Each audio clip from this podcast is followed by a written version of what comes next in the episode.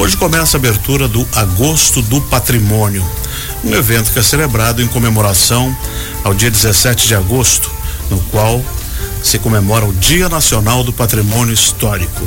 E aqui em Joinville vai ter uma ampla programação especial, com seminários, rodas de conversas, exposições e diversos eventos. Estão aqui no estúdio a Roberta Meyer, gerente de Patrimônio e Museus da Secretaria de Cultura e Turismo, e também a Elaine, do Museu da Imigração, que nós vamos conversar daqui a pouquinho. Vamos conversar primeiro com a Roberta. Roberta, fala pra gente aí sobre o Agosto do Patrimônio. É uma data nacional, né, com uma programação ampla que vocês já montaram. Bom dia para você e seja bem-vinda. Bom dia, Benhur, Alberton, né, a Elaine que está conosco aqui, aos ouvintes da Rádio Joinville Cultural. Então, Benhur, é um mês bem significativo em todo o Brasil.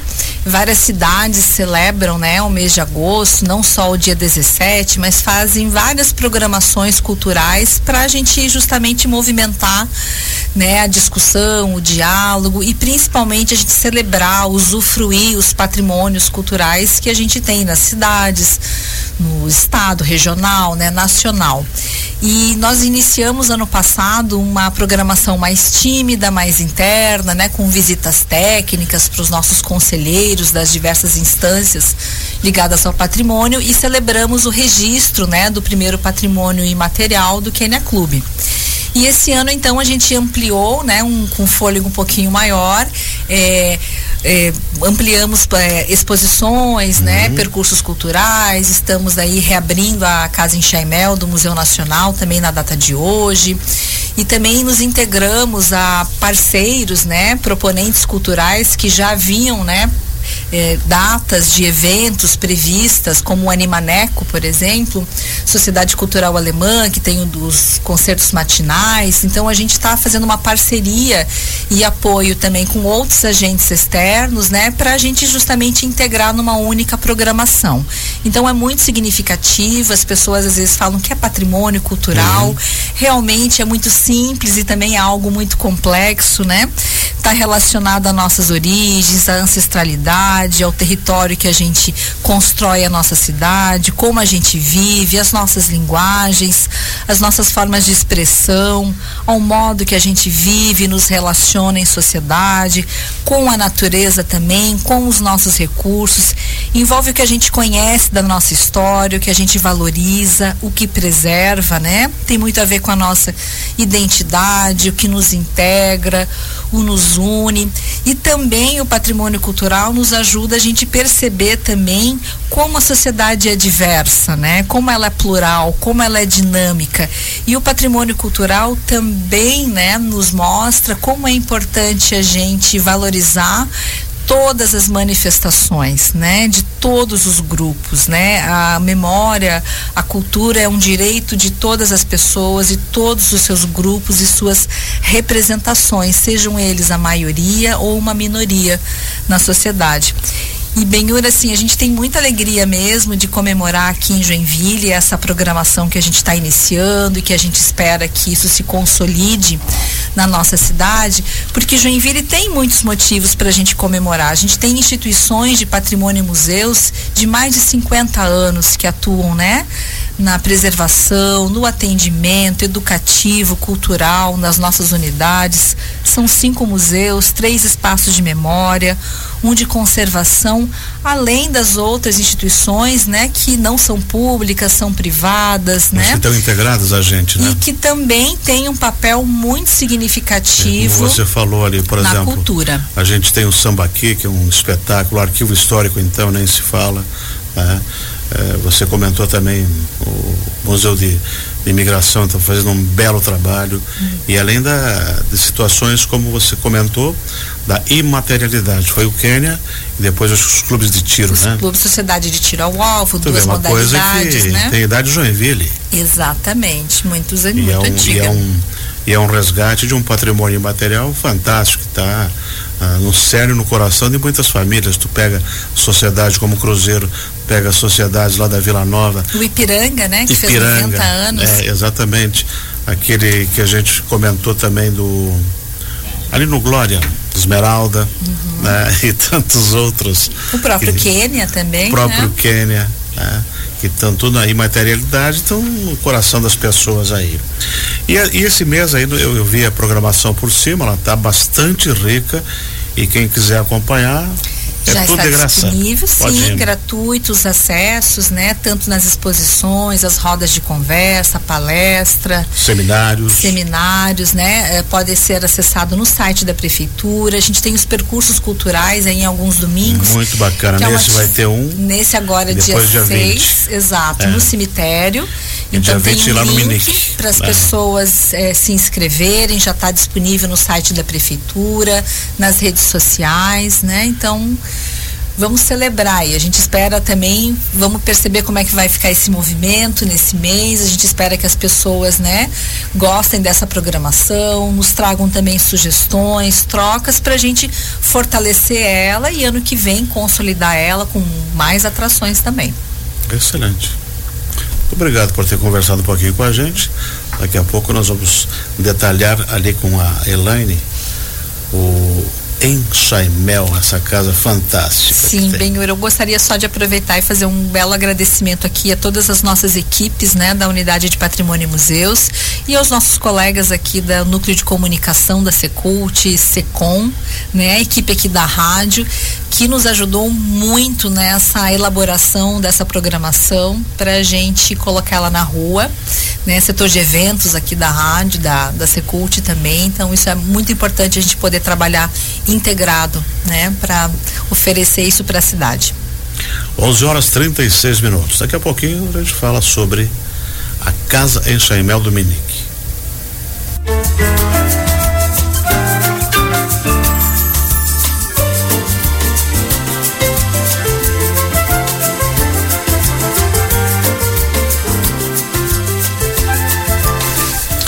E após o restauro, a Casa Enxaimel, localizada nos fundos do Museu Nacional de Imigração e Colonização, vai ser reaberta para visitação.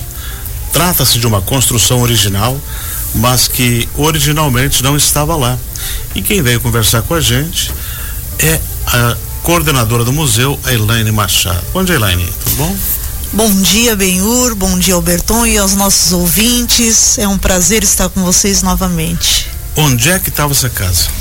Essa casa é uma casa do início do século XX, estava localizada na Rua Vargas Neves, próximo ao 62 BI. Exato. No início da década de 80, foi desmontada e remontada nos fundos da Maison de Joinville, conhecida como Casarão, né, que fica na frente da Rua das Palmeiras, e foi integrada ao acervo do museu. Ela está desde quando ali? Desde o início da década de 80. Então, para nós, do Museu Nacional de Imigração e Colonização, esta casa ela cumpre um duplo papel. Ao mesmo tempo que ela é um acervo, tal qual um engenho, uma xícara bigodeira ou um documento, ela também é um espaço expositivo. E hoje, para nossa alegria, nós devolvemos esse espaço expositivo para o público que visita o museu. E essa Casa Enxaimel, qual é a característica que você poderia dizer sobre ela? Joinville, segundo alguns especialistas, tem um rico acervo em enxaimel. Talvez seja o maior acervo do sul do país, quiçá da América Latina, né? Então, as características desta casa, especialmente, é que ela é toda estruturada em madeira. A base dela é em madeira. E os tijolos, eles cumprem um papel de preenchimento. Eles preenchem a madeira. Eles são originais? Os tijolos e a madeira, sim, né? À exceção da varanda, que foi feita uma pequena extensão. A construção original, quando ela foi feita? Ela data de... É difícil a gente fazer exatamente um mapeamento, né? Nós sabemos que essa casa, ela foi uma casa por encomenda, construída em uma... encomendada de uma serraria, como era muito comum na nossa cidade, né? Mas existem duas datas ali que a gente considera como o início daquela construção, 1905 e 1910. Como nesse momento a cidade ainda tinha um controle de construção muito incipiente, a datação exata não é possível fazer, Benhur.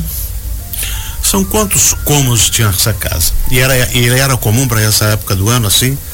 Elas tinham mais ou menos uma planta básica? padrão de planta, né? Então nós temos uma varanda hoje, né? Tá. Que foi a extensão dela, que é a extensão dela, que servia como um espaço de sociabilidade, onde as pessoas sentavam para descansar, para receber as visitas, né? Para conviver em família. Um quarto principal, que é normalmente destinado ao casal, né, da casa, proprietário da casa, portanto, uma sala que era pouco utilizada, né? A cozinha e a copa integrada, que era o principal espaço de convivência familiar. Melhor, né? O sótão, onde normalmente dormiam os filhos do casal. E nesta casa, o rancho fica anexo, grudadinho nela, né? Mas normalmente o rancho ele fica com uma certa distância da casa, que é o espaço de guarda dos animais, das ferramentas, dos objetos da lida cotidiana. Então, ali no Museu Nacional de Imigração e Colonização, apesar dela ser uma casa que foi construída num ambiente rural, num ambiente urbano, aliás, na Rua Vargas Neves, nós ambientamos aquela casa, aquele espaço expositivo, para permitir ao nosso visitante conhecer um aspecto da nossa ruralidade, da pequena propriedade rural, que utilizava mão de obra familiar, que produzia alimentos a partir da lógica da subsistência e da policultura. Elaine, essa casa ela vai ser reaberta agora à visitação. O que ela foi feita de melhorias? Foi feita alguma reforma, algum conserto nos últimos tempos para devolver à comunidade? Pois bem, eu acho que a gente precisa deixar aqui para o nosso público, né, que foi feito um grande investimento do Poder Público Municipal. A Prefeitura contratou um projeto executivo através de uma assessoria museológica, onde nós produzimos laudos, né, e construímos um projeto museográfico com toda uma comunicação textual, uma comunicação visual, para que os nossos visitantes façam essa imersão dentro desse percurso expositivo. A Prefeitura Municipal de Joinville também contratou a produção de audioguia, portanto ele é um espaço acessível ao público não vidente, porque esse projeto da Casa Enxaimel, a reabertura dela, ele contempla o interior dessa casa com uma exposição e o exterior também com um jardim, né?